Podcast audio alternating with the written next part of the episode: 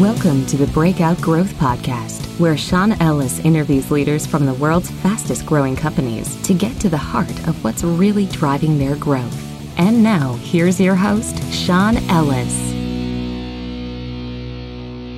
All right, in this week's episode of the Breakout Growth Podcast, Ethan Garr and I chat with Jamie Elden, Chief Global Revenue Officer at Shutterstock, a company we learned is much more than just a marketplace for stock photos. So, Jamie started with Shutterstock at pretty much the worst time you could start at a company. so, February 2020, right at the beginning of COVID.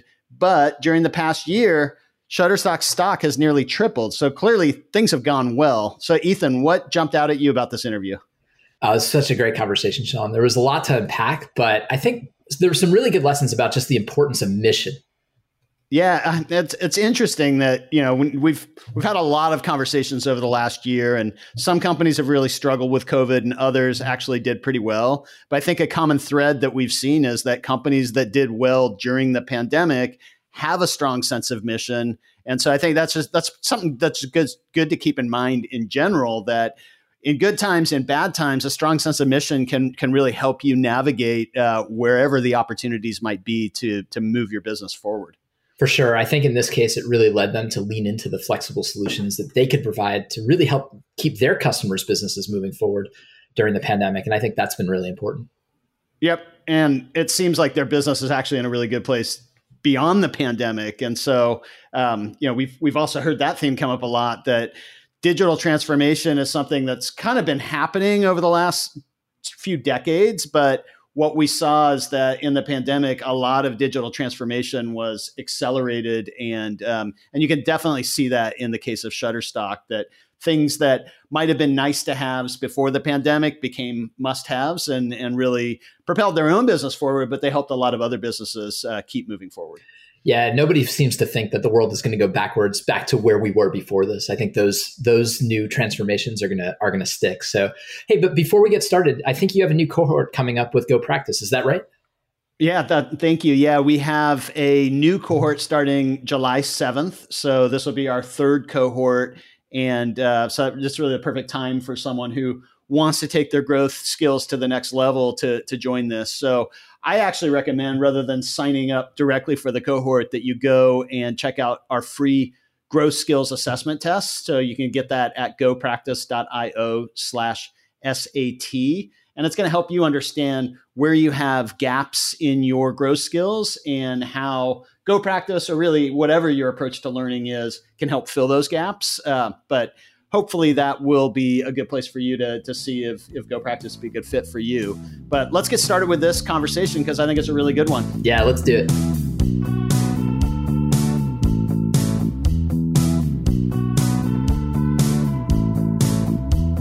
Hi, Jamie. Welcome to the Breakout Growth Podcast.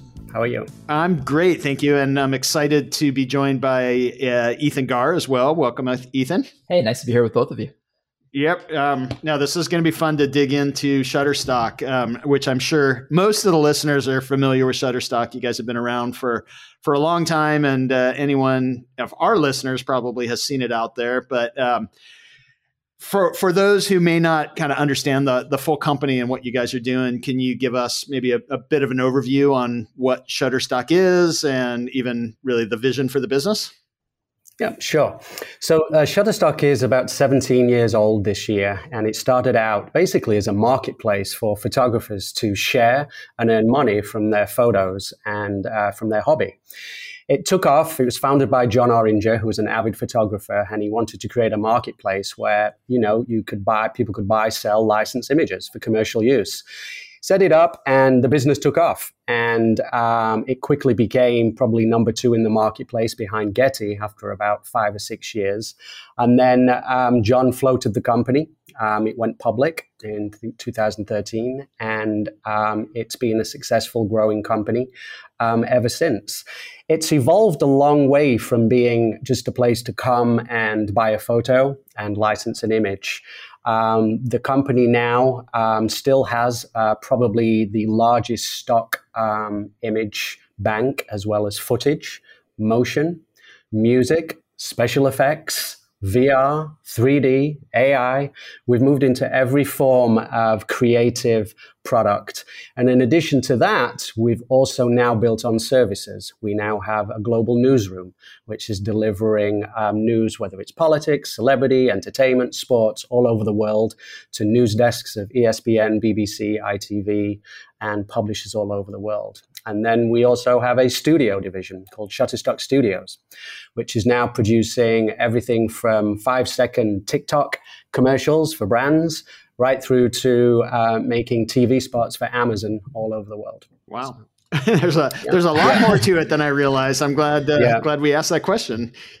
Yeah, yeah, it's a that so much more than I uh, I, I I think most people would would assume. Um, so it sounds like you've been there, I guess, about a year and a half. Can you tell us about the the role you're in, the global chief revenue officer role, and yeah, what attracted you to the opportunity in the first place? Um, it's kind of interesting actually because I've been in the sort of uh, chief revenue officer role for about 12, 13 years in my career, two public companies, uh, last one being Media General Nexstar. And um, I hopped out of it to go into startup mode um, with two colleagues from Media General, and we started a company called Tonic, a, um, an AI video driven software company that we launched and um, started that. And then uh, about um, a year and a half into that, um, Shutterstock um, approached me saying that they were looking for a global chief revenue officer who had vast knowledge of production capabilities, new agency business, corp business, media and entertainment, and understood more than anything else the creative process um, that's used by those three different channels. So I met with the team and the founder, I met with John, I met with uh, Stan, um, our CEO, and we had a good conversation about where the company was, where it wanted to go to. And at first, I was a little hesitant because they were describing the company as kind of a technology company, and I'm a creative and a producer by trade. And so that kind of scared me a little bit. I didn't want to enter into the SaaS or tech world because I, I don't have a background in that. And the more that we talked, it was more evident to me that, hey, we're not really a technology company. We're a creative company. We provide creative solutions to brands, agencies, and the entertainment uh, industry globally. That I do know inside and out. And I know how to build sales. I know how to grow a company of this size and take it to the next level. And so we kind of set out a vision uh, before I accepted the job. And I was kind of like, look, I think I could take the business from here to here um, not just from a revenue perspective, but also I think we should start to add other products and services that the market is looking for. And we're well positioned to do it. I laid out a plan. We all agreed on it. I started, and um, it was um, an amazing transition because it didn't feel like going from a little company to a big company, which was very cool. It actually felt I'm going from one creative company to another creative company, but I have more creative to work with. And so, therefore, that was exciting. And um, I took the job, and I've been there you know, about a year and a half right now. And I can actually say I love every single day and every minute of it. And it's probably to date the best position I've held in my career. That's awesome. Yeah, I can see how how the technology side of things could could be intimidating, but it's really cool to realize that like I, mean, I think almost every company is a technology company now to some degree, but it's just sort of like what is that technology enabling and for you to be able to kind of parse out that it's it's enabling all of the areas that you're really familiar with, that's uh, that that's that's powerful. exactly, exactly. But I, I, have to imagine that you did not anticipate a worldwide pandemic as you when you joined a year and a half ago, and so that's that's going to be like the majority of your experience there will have been crossing over with like major changes in the world. Did that did it throw a uh, a wrench in the plans much, or did it did it impact the business at all? It was it was so interesting. I started work on I think it was February the 23rd or something. And at the Empire State Building, where our offices are, we have two floors there. I started there, did one week of meet and greeting everybody, second week of orientation, third week sent home global pandemic. And I just delivered my plan and vision of how I was going to grow the company and take it to the next level over the next 12 months. And I was just like, like most people at the time, it's like, okay, this is really strange. We're just going to go home. And the message was, oh, it's just be a couple of weeks. We're just everybody's just got to go home, stay inside, and we'll be back in the office in a couple of weeks. So we'll just work from home.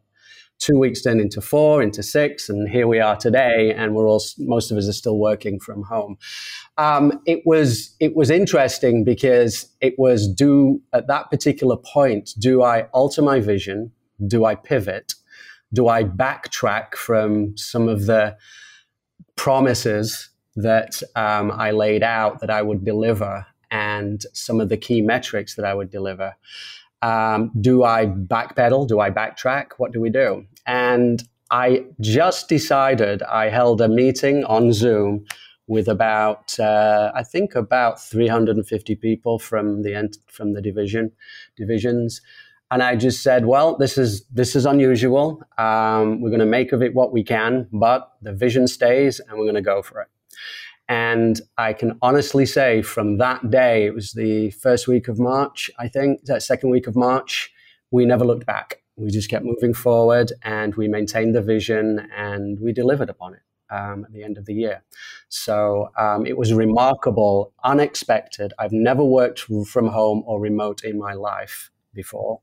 And so it was a lot of adapting in my personal life to to do what I had to do, but also then seeing into the windows of like employees all over the world, their lives, their children, mm-hmm, their mm-hmm. pets, their partners. It was a whole new experience. Right. And, um, and, yeah. and New York City was a scary place in the beginning of the pandemic in particular. And so, you know, working from home, seeing all of that, you're I mean, dealing with all the personal challenges that come with that. Um, while at the same time transitioning into a new business. And uh, I know it, it, you just reminded me, I forgot that it was like, yeah, this is only going to be two weeks. And I remember the conversation with my kids of just like, you're either in the bubble or you're out of the bubble. You're uh, if you want to go live with friends and cruise around, that's good. But we we're gonna we're we're gonna lock down, and you decide, and they they they locked in with us. But um, but it's it's uh, I'm I'm curious that's awesome that you were able to just kind of go forward with the plan as is. But I'm curious if there was any uh, any impact on demand, either positive or negative. We've seen both in a lot of the companies that we've spoken with. Was there was there any impact on demand? It, it, it was kind of you know I would say the first four weeks from when we were uh, started working uh, remotely. The first four weeks it was silent. Mm-hmm. So it was agencies silent. Yeah. You know, Everybody a lot of our adjusting. Meeting, it was yeah. just very quiet, and we were reaching out. And the feedback was everybody's getting set up at home now.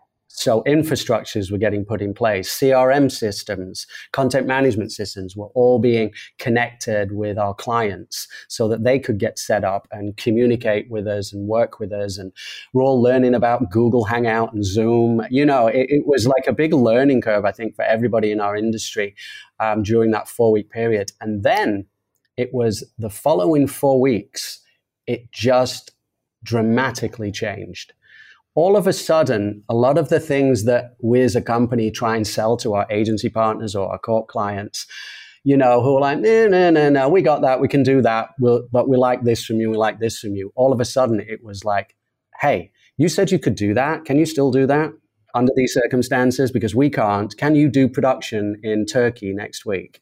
Can you help do post production? Do you guys do editing for Facebook? Can you guys repurpose a TV commercial? Can you make us a TV uh-huh. commercial? So some of the, all of a some of the stuff it, that was scaring you up front, the technology enabled end of things turned yeah. out to be really important. So it was kind of like all of a sudden we became we became relevant in areas of our business that were low prior to the pandemic, suddenly came to the top. And I think the first thing that we realized was production service was the key thing that people were coming to Shutterstock for. It's like, hey, we've created we've created these ads uh, for TV or these ads for radio, and they're just mute. We can't run it. Nobody's going to be getting on a plane and running away to the Bahamas for four weeks vacation right now. So we're not going to run that ad. We can't run this new car commercial because it's talking about getting away and every, nobody's wearing a mask. So we would come up very quickly with ways that we could leverage our creative stock and footage and also some of our creators around the world who, hey, it's like, no, we can do production right now. It's like, oh, you can actually do a shoot, you can cast. Great. Then um, we'll see if we can put something together.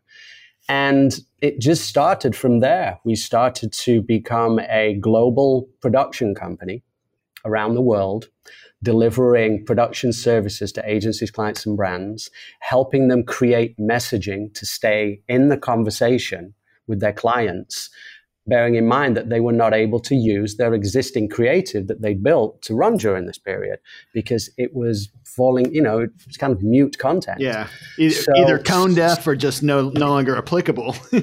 completely. So suddenly we are providing banks and banks and retail companies with you know, um, staging photography of lining up six feet apart with a mask on and, you know, washing hands and all these types of imagery. So all of a sudden, brands were becoming kind of um, advisors in their local communities. You know, they were using COVID messaging and um, COVID imagery to really be part of the community. And that's where we really dug in and became valuable in helping brands start to change the way that they were facing their customers. Do you think it's going to be the new normal for you? Or do you think we're going to see, now that we're coming out of the pandemic, things are going to slide back in different directions? Or what are you expecting now? Um, it's funny because as production started to open in kind of October of last year, um, November in sort of our key markets, we noticed that um, we were thinking mm, maybe everybody wants to get set up. We're going to go low again in those areas. Exactly the opposite has happened. I think what we were able to do during this period of time was actually show our agencies and clients that hey, we are a great partner. We can do relatively low cost, high quality content at scale globally for you.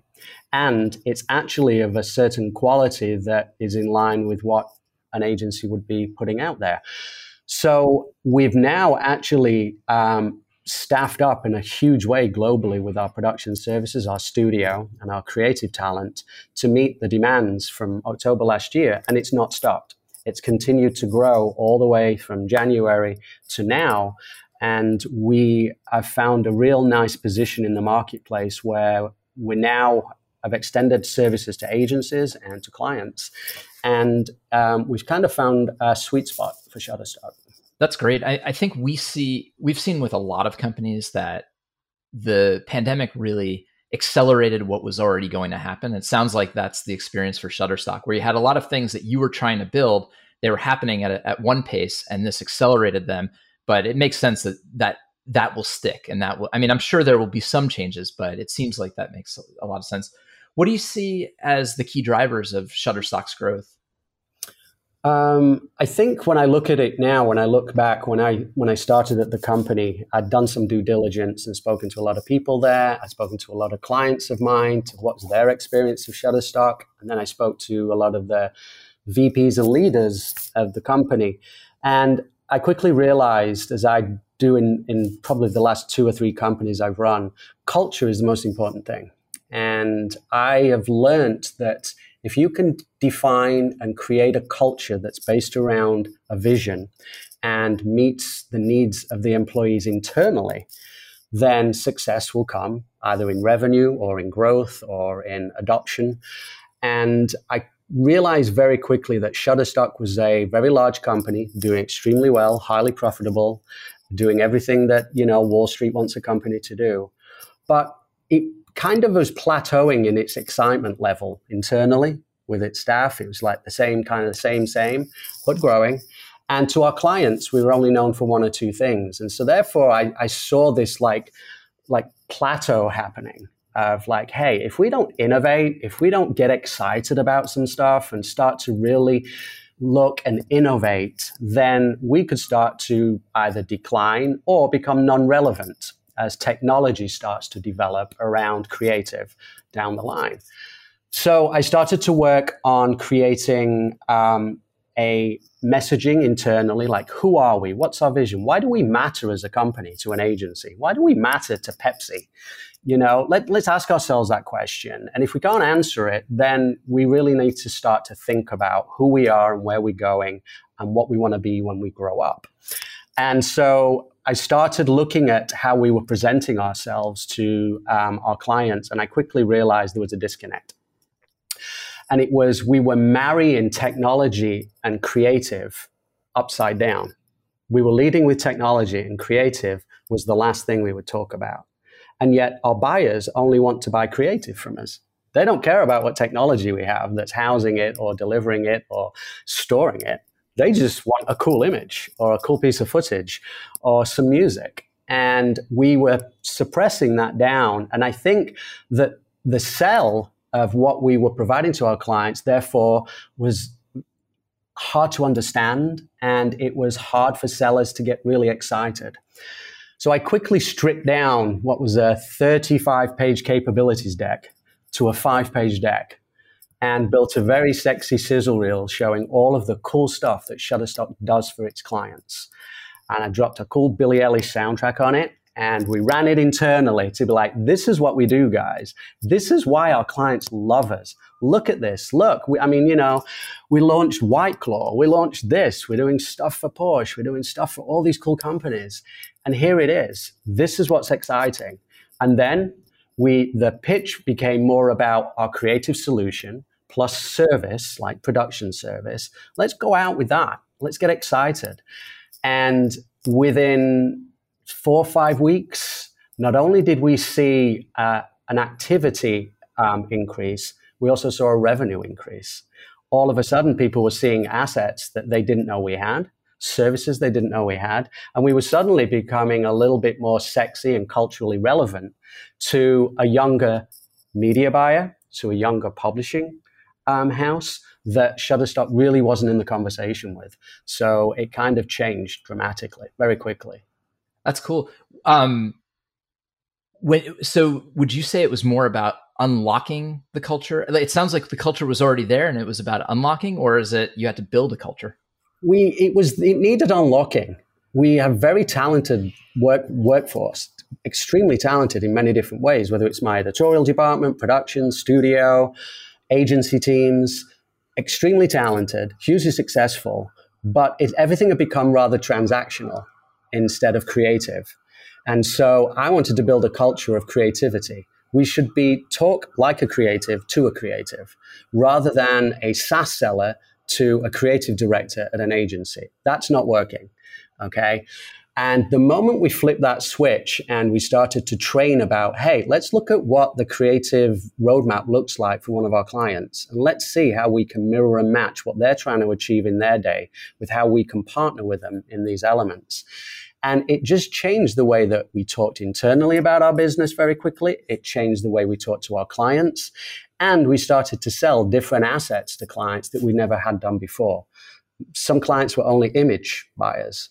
Now those clients are buying image, 3D modeling, VR, they're buying production services. And that was because we, le- we started to lead with our end product rather than the technology that provides it. So the, the flip worked and it excited everybody internally. And from that, we now, everybody feels that they're a producer or that they're a creative director in the company rather than a mid market account director.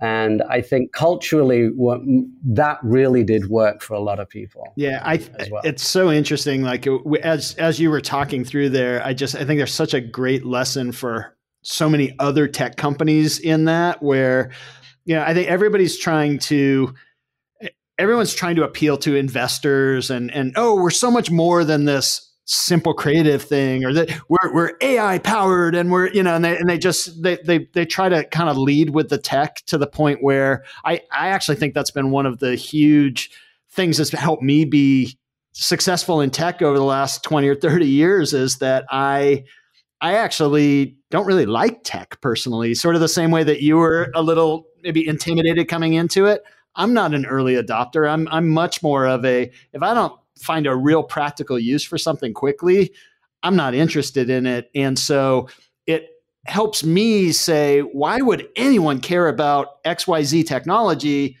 Let me let me show what it's going to do for them. And and uh, and so I, I, just I think so many um, tech marketers or just tech companies in general way overemphasize the tech versus why why is this important to what your actual needs are and how can we meet those needs And I think they also overcomplicate. Yeah. I think when technology comes into play, it gets overcomplicated very quickly. And we we expect our clients or whoever we're in a room pitching to understand what we're talking about and and to really get excited by it when it's not the case. you know, they're like, I have no idea what you're talking about. I'm just going to sit here and smile because I've got 25 minutes left and then you're gone.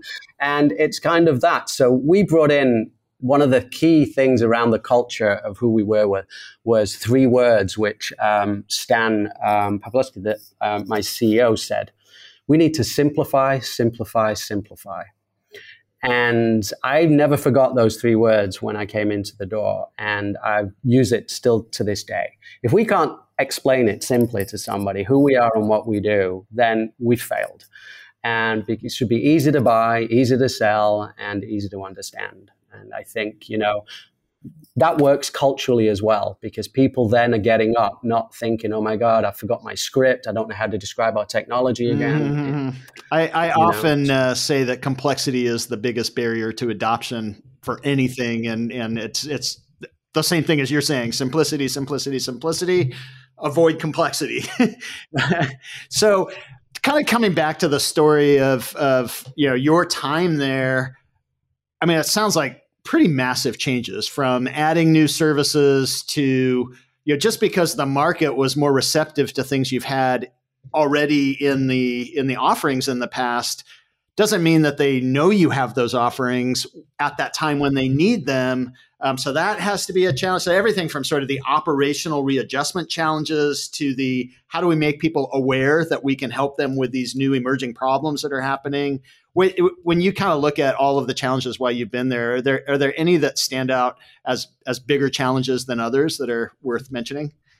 yeah, I think one of the key things was that the demand of what people were wanting from us, from either an agency or a, a, a Fortune 500 client during last, specifically last year, they were not getting yeses from their either their their traditional big agency or their other partners, and they come to us and they'd be like, you know, we need this and we need it today. And it's like, oh, what do you need? Well, we need we need a picture of six people queuing up in a bank, okay, at outside socially distance, and we need it tomorrow. We need, uh, can you shoot a FedEx guy in a van delivering with a mask on? Can you shoot an Amazon delivery person with a mask?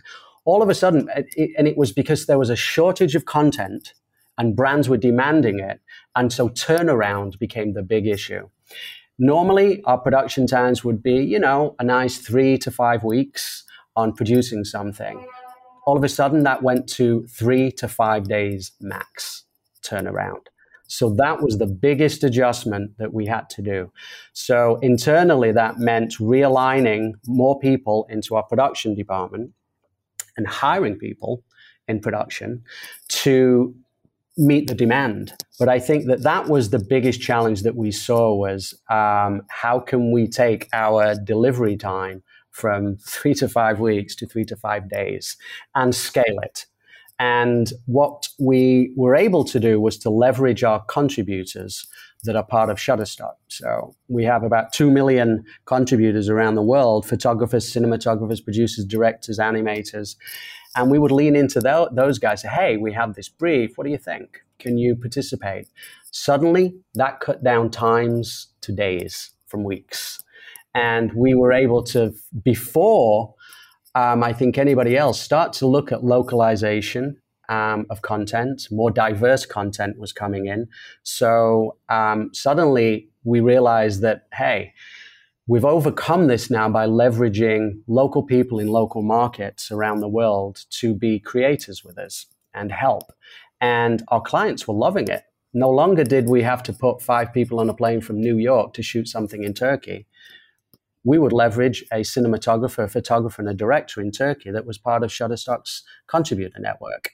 And, you know, all of a sudden, that shut down delay times from shooting from three to five weeks to three to five days. And it just became infectious. From there, it just built and it built and it built. And I guess the byproduct of it was we also were getting a lot of kudos from brands saying, You're really helping our carbon footprint here, and you just don't know it. And it was like, you know, we're suddenly making something for them in a country that they would be flying people out and, and that kind of stuff. But now we're using local talent, diverse, culturally relevant. And that's been, I think, the savior to how we met that you know demand delivery issue. It's amazing just the efficiencies that have have taken place when people are navigating around the uh, less travel and you know work from home and all of those pieces. But that's a that's a great like like global global ways of being able to take advantage of the uh, of the digital transformation. That's yeah amazing and i think i think the only other challenge that we had we saw our entire live events department shut down you know um, and you know so no more red carpets no more premieres where we have all of our photographers the met gala all of these amazing things fashion week that shutterstock's been a part of and it's a major part of our business. That shut down and it's like what happens? How do you cover fashion week now? You know how do you cover these events? There's no premieres anymore. There's no movies at movie theaters. So a big chunk of our business was kind of like put on hold um, but what we were able to do with that live events business was morph it into our production business and it helped you know support that side of the business. And it's not like you're steering a small ship there. I mean, at least according to LinkedIn, it looks like 4,500 employees. I'm not sure how accurate that is, but that's that's a lot of people to to have to kind of shift in new directions. Um, did you did you have kind of any any way that um, you know, like a lot of people kind of use like OKRs and other sorts of things to sort of manage goals and transitions. And it sounds like you went so quickly through these. Did you have, you know, and, and as a chief revenue officer, being very metrics oriented is usually pretty pretty important. You've talked about being, uh, you know, kind of creative first in a lot of the ways you approach things. How how do metrics play into this, and and how did you how did you gauge success? And when someone maybe in one of these other businesses had a had a set of success metrics that they were no longer able to deliver on how, how could you how could you shift them maybe in these new directions?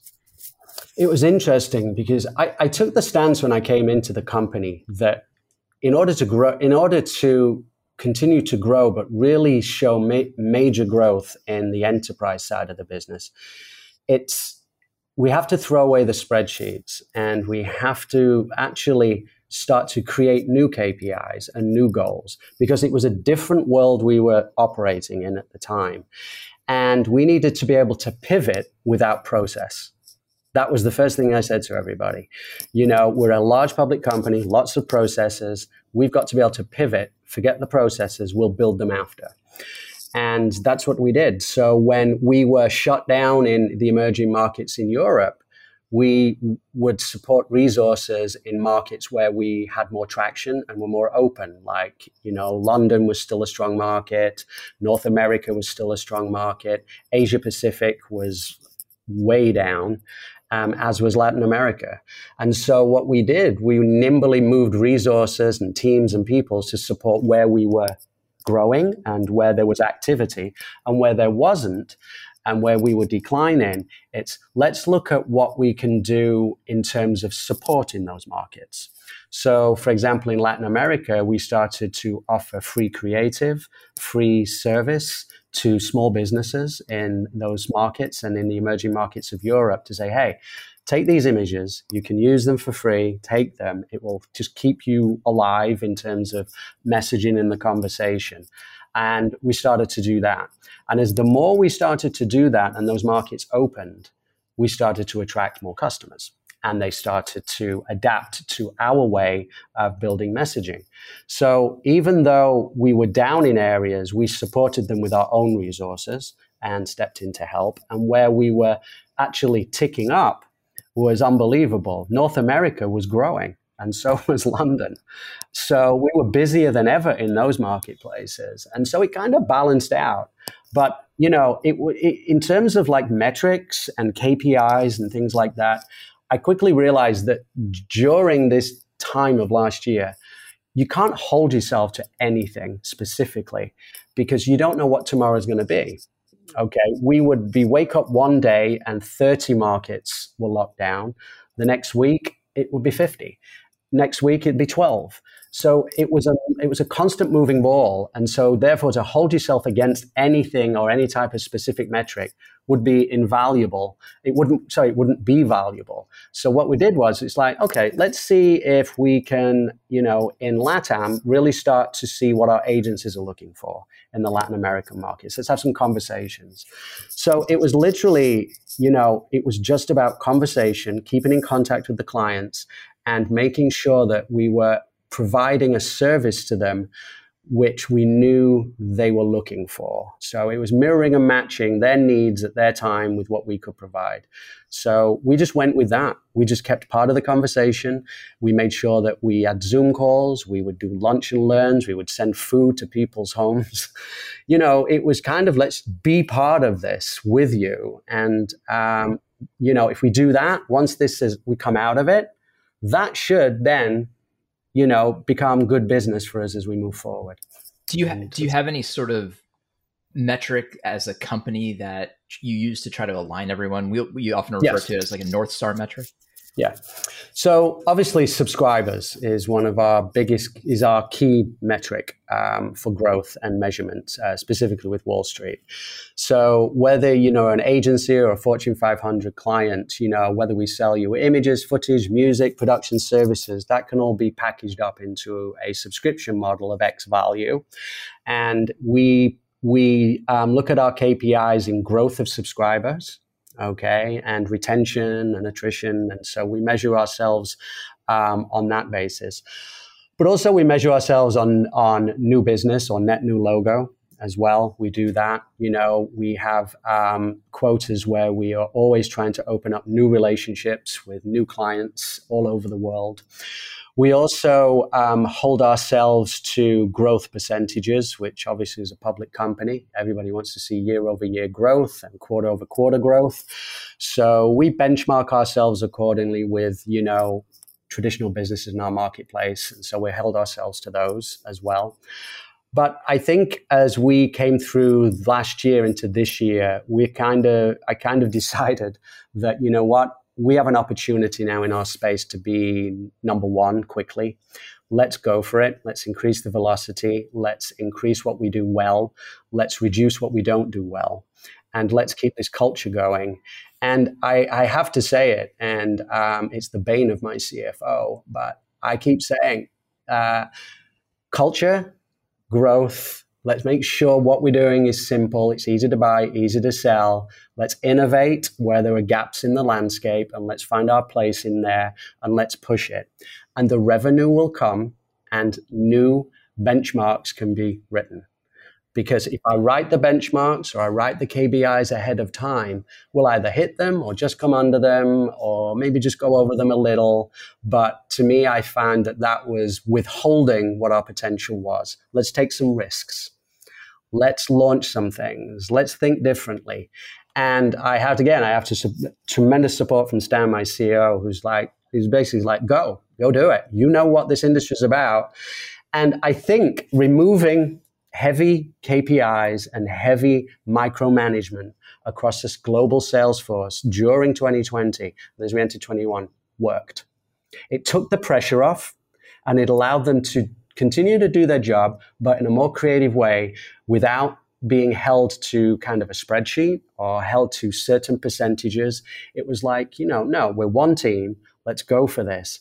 And I, I, I swear, I think if we'd have done it the opposite way, I'd have seen a lot of staff leave. We wouldn't have hit the numbers because it, it was all about culture building and a belief in winning. One of the things I kept saying was, you know, look, we've won another one. We've won another one. Look at this. We're really doing well.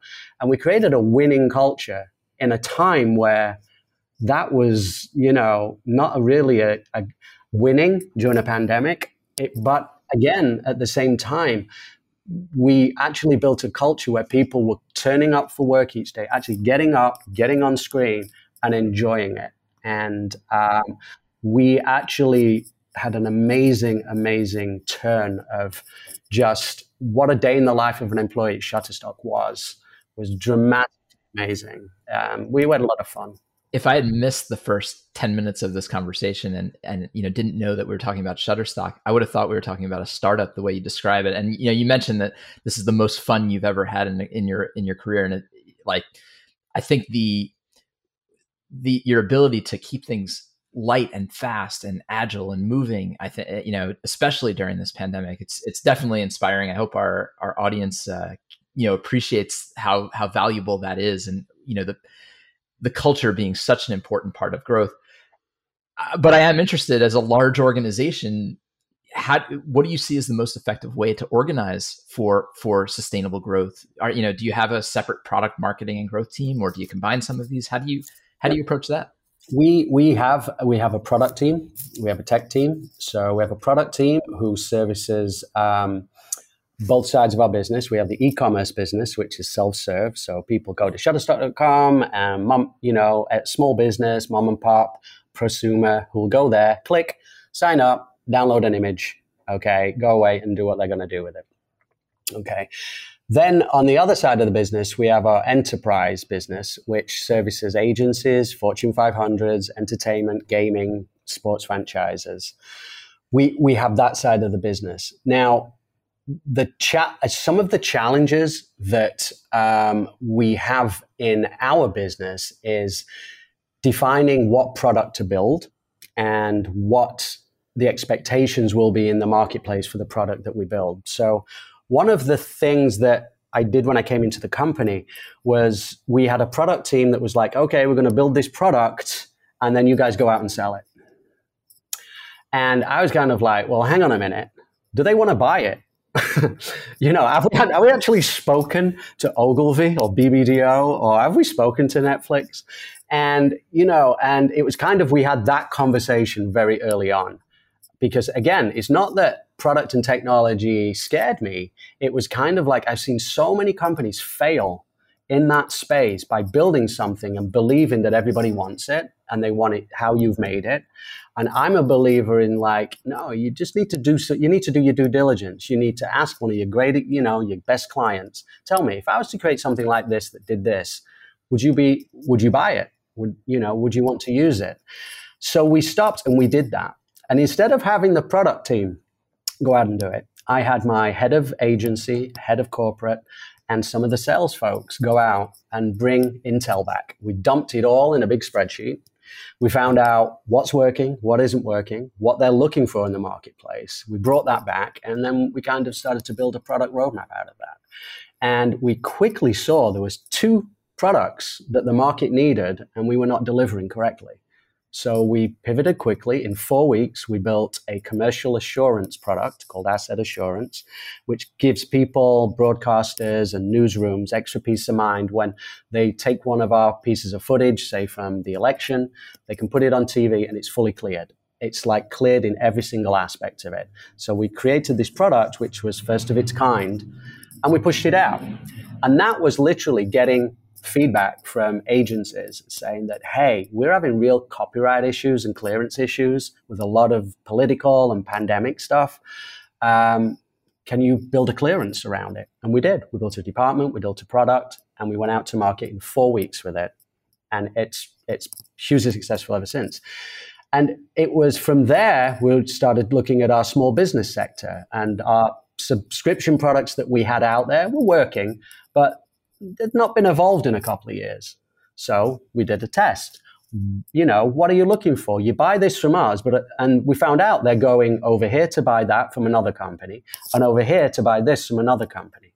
So it's like, okay, well, if we put it all together in one flexible subscription, would you buy it? Yes. So we built it and we rolled it out.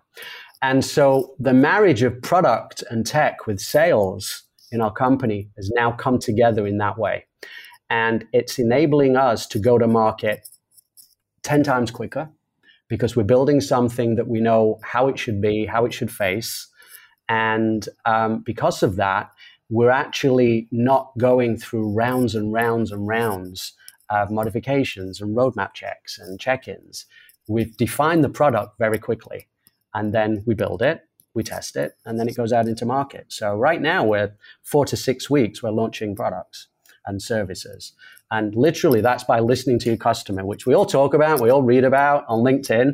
But that, to actually do it, it's really beneficial. Let me tell you. Yeah, and okay. I mean it's interesting because I the approach that you talk about is is an approach that seems to break when companies are not very big. Like when they when they maybe cross hundred employees, the ability to innovate seems to go out the window for a lot of companies. And so prior to this, you said you were you were on uh, working on Tonic. I think you mentioned, and it was um, a, a, team, kind of small team, uh, and. I, I, it's shocking that that you and the team there have been able to just build this this really agile um, feedback engine where you can make these adjustments. Like I, I, I, and I totally agree with you that that comes down to culture. But the other thing that's even harder to change in terms of approach is culture. Like culture is, uh, culture is something that you almost say once you get over a thousand employees, the, the culture of the company is just just fixed. And so I know you and Ethan were talking about maybe unlocking the culture that was already there, but um, I I'm just really impressed that the the kind of ability to act like a tiny startup and and really embrace the opportunities that emerged through the pandemic and and probably a lot of those opportunities would have been there if you had taken this type of approach before but no, nothing like a global pandemic to shake things up and cause people to rethink things a bit but i'm i'm curious like sort of what else have you did you take from that really sort of small business startup-y uh, environment into a larger business? And are there some things that larger businesses do that that smaller businesses should be trying to replicate as well? I think, if anything, from from like the small business of Tonic, um, what I brought in was again being agile, being able to pivot quickly, because in the creative space, if you can't be agile, agnostic, and pivot quickly, then you fail. You just don't work.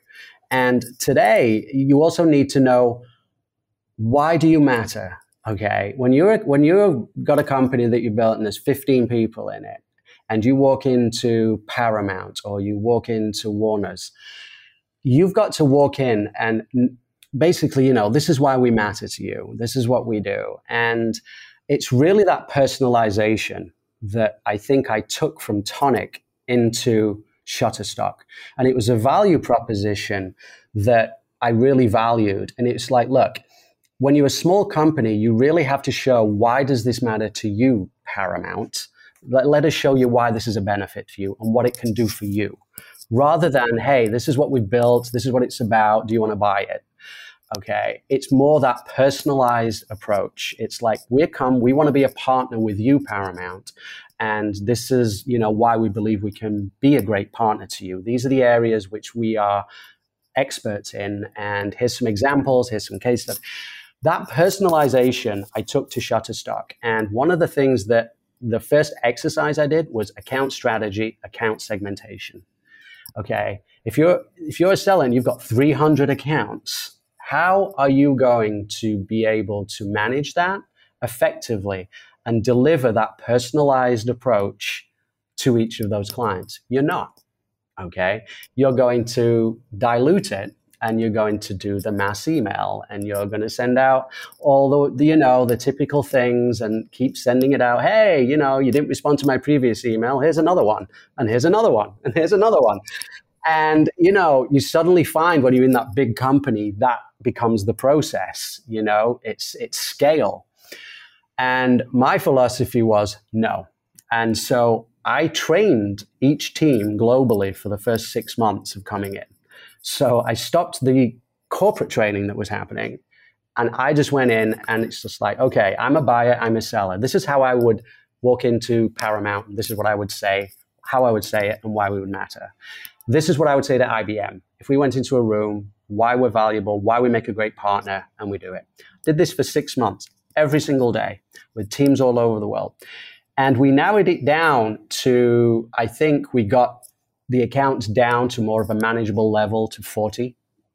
And we kind of put a bunch of accounts over to one side. And we thought these 40 accounts should definitely be working with Shutterstock. And this is why. And each one of these has a different story we have to approach them with because this company is not like this company. And the creative that these guys are going to want is very different than this company. So personalization, and it worked. It literally worked. We could do a, a rep instead of having to do, you know, a hundred calls in a month, a hundred things in a month, activities in a month, um, to sell X would do 20 and would actually make five times more revenue.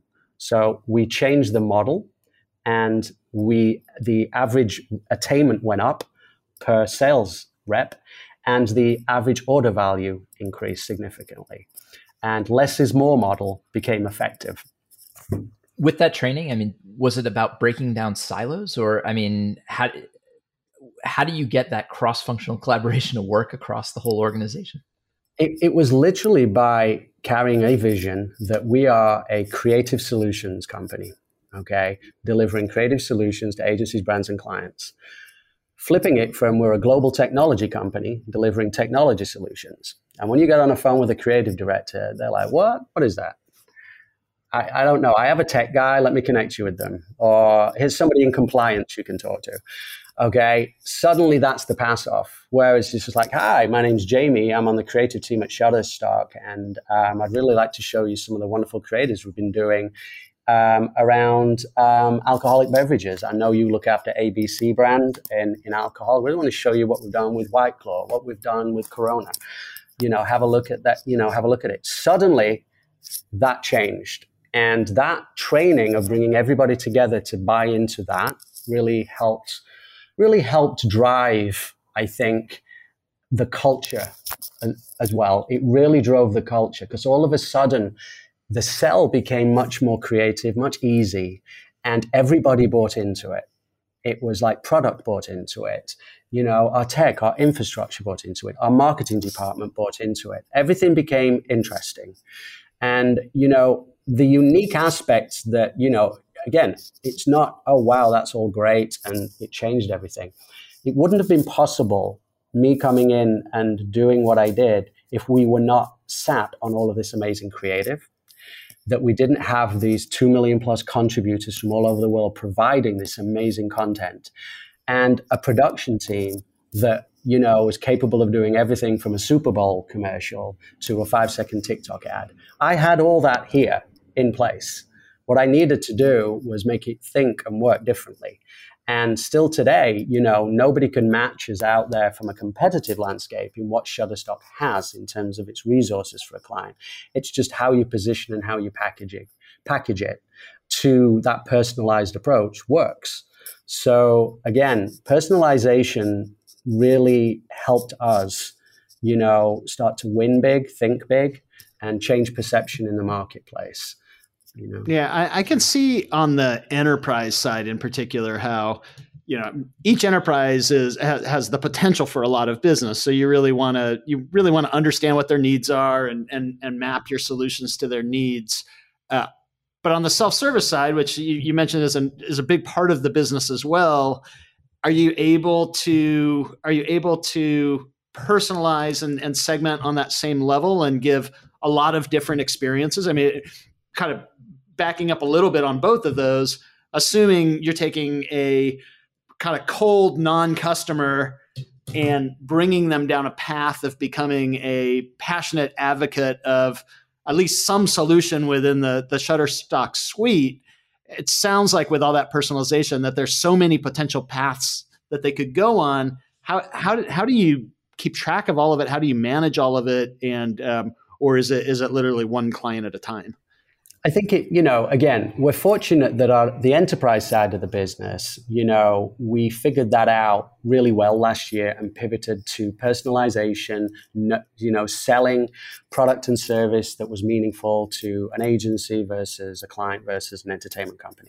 On our self serve side of the business, what we were realizing was that if somebody goes in and downloads an image of a dog running around in a garden, Okay. The next time they come, when they go log in, let's show them three more dogs. Okay. But maybe let's show them a cat as well. And let's start to personalize their experience when they come in. So we started to do that, and that started to work. Then it was just like, hey, have you thought of putting music around this? Here's a little sample of music for free. Try it out. Okay. Suddenly we were starting to look at our self serve transactional customers as a human being. And so it's kind of like, how can we talk to them? Because they don't want to talk to anybody. They just want to come and get what they want and go away. But if when they come, if we recognize them in a personalized way, like, hey, you downloaded two dog pictures last week. Here's two more. Do you like cats? you know, here's some cats. And hey, here's some cute music that you can put around that. Or it'd be like, hey, you've taken these six images. What's next? And pop up. Are you looking to turn this into a social ad? We can help. Okay. Suddenly we were able to create a voice there and an experience that was personalized and start to, when they come, we'd recognize them behaviorally. And that um, has been very helpful because we get feedback then. It's like, no, and I don't want this, I don't want that. So the next time we won't show that. But um, it, so again, there are certain customers who don't want any interaction; they just want to come and get it.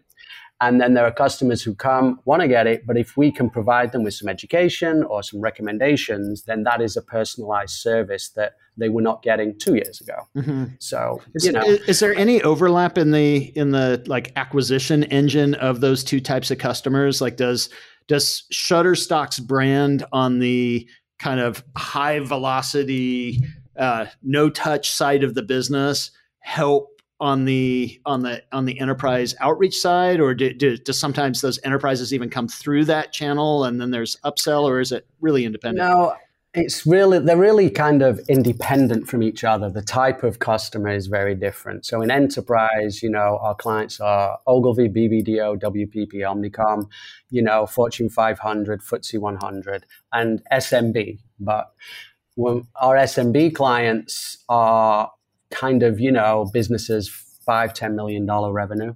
On ecom, um, we are, I would say, our average customer, you know, on there is kind of more the mom and pop. And so what their needs and wants are, are different than on the enterprise side. Okay. Um, but we actually, what we build in enterprise, we make a version of it for e commerce.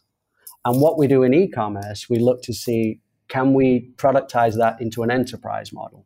So we can take what's successful in ecom and build an enterprise version, and what's successful in enterprise, how do we build an e-commerce version of that that could work? So cross-channel um, innovation is something we do all of the time. So we don't build just for one platform. We always look to see if this can be cross-functional across self-serve and enterprise. So with that focus that you have on personalization for both sides, I realize that that's different, but is activation really like right in focus for you in terms of like what are the aha moments what are these these moments where people are delighted by the by the services and eh, like do you really put a lot of emphasis on that we do. And I think, you know, one of the things when, you know, you look at the three players in the market space, um, one of the questions I asked prior to joining Shutterstock was, you know, I uh, one of my biggest clients, I was like, hey, so Getty, Adobe, Shutterstock. All right. Who do you like?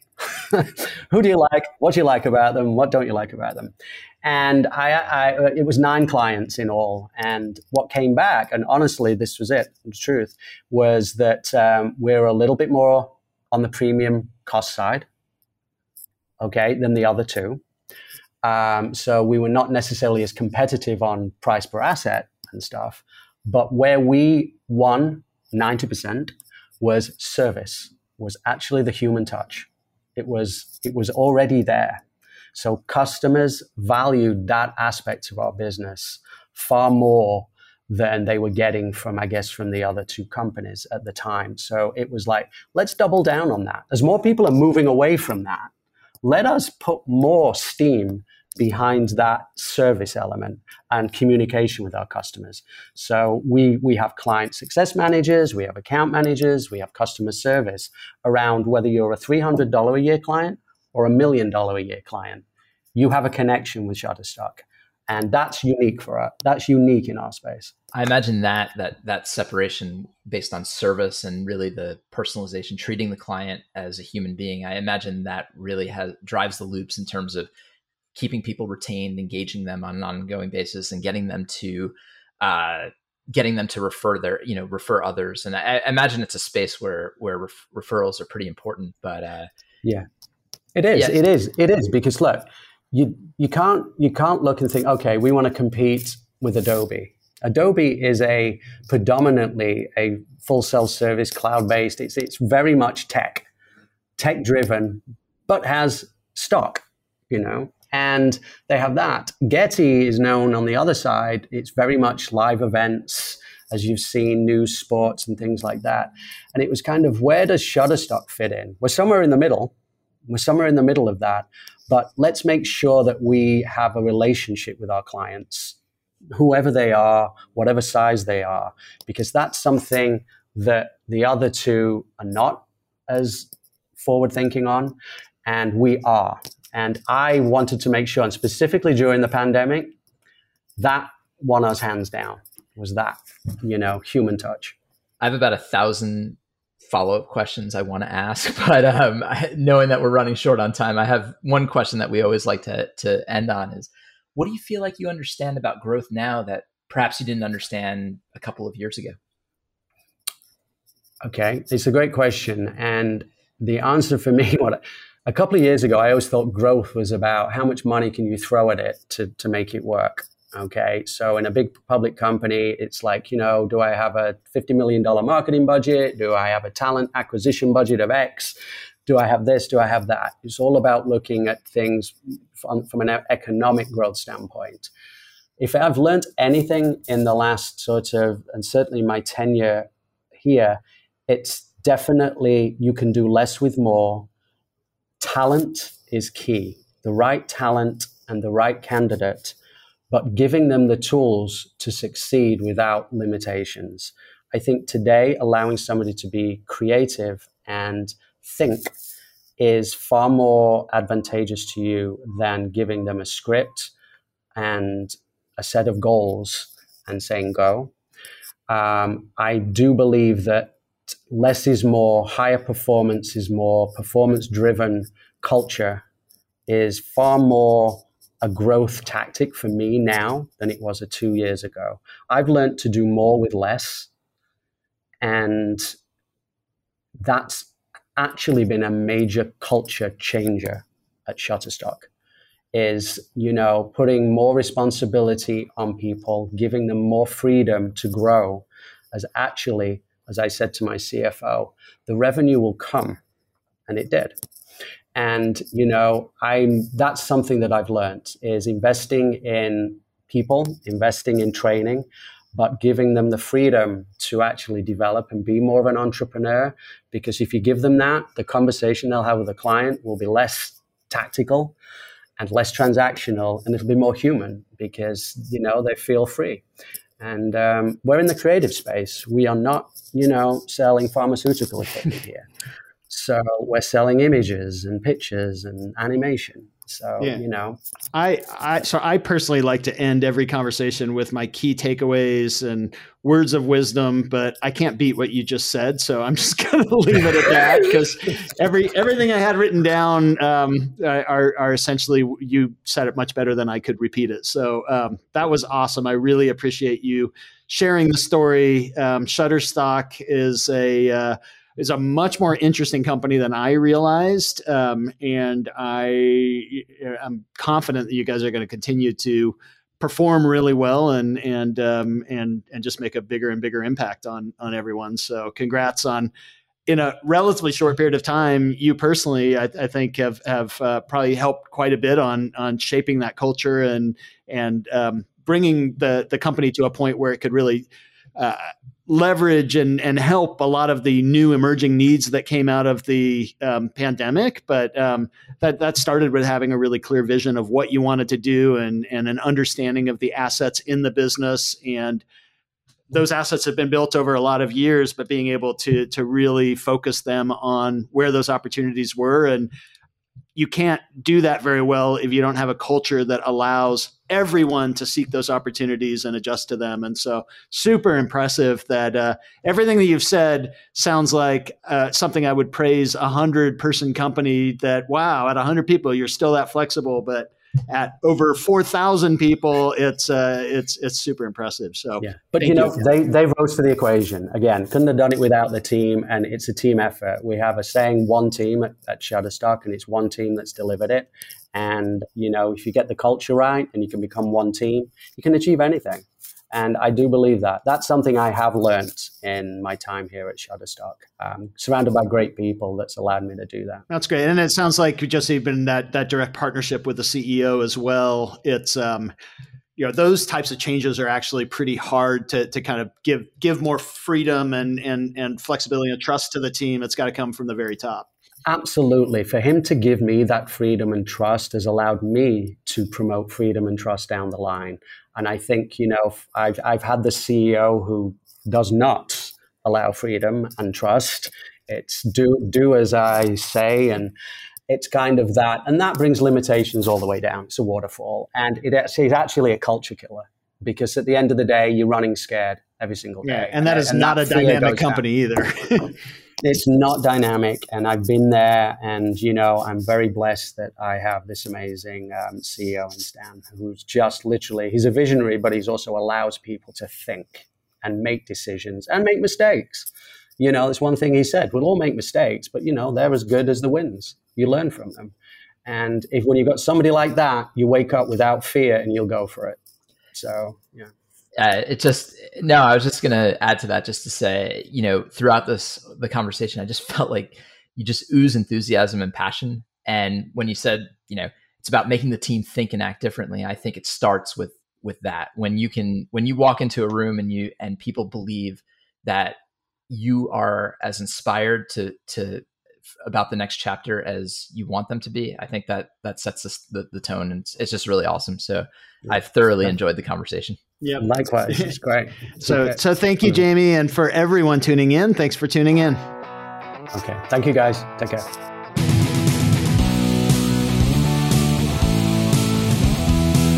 Thanks for listening to the Breakout Growth Podcast. Please take a moment to leave us a review on your favorite podcast platform. And while you're at it, subscribe so you never miss a show.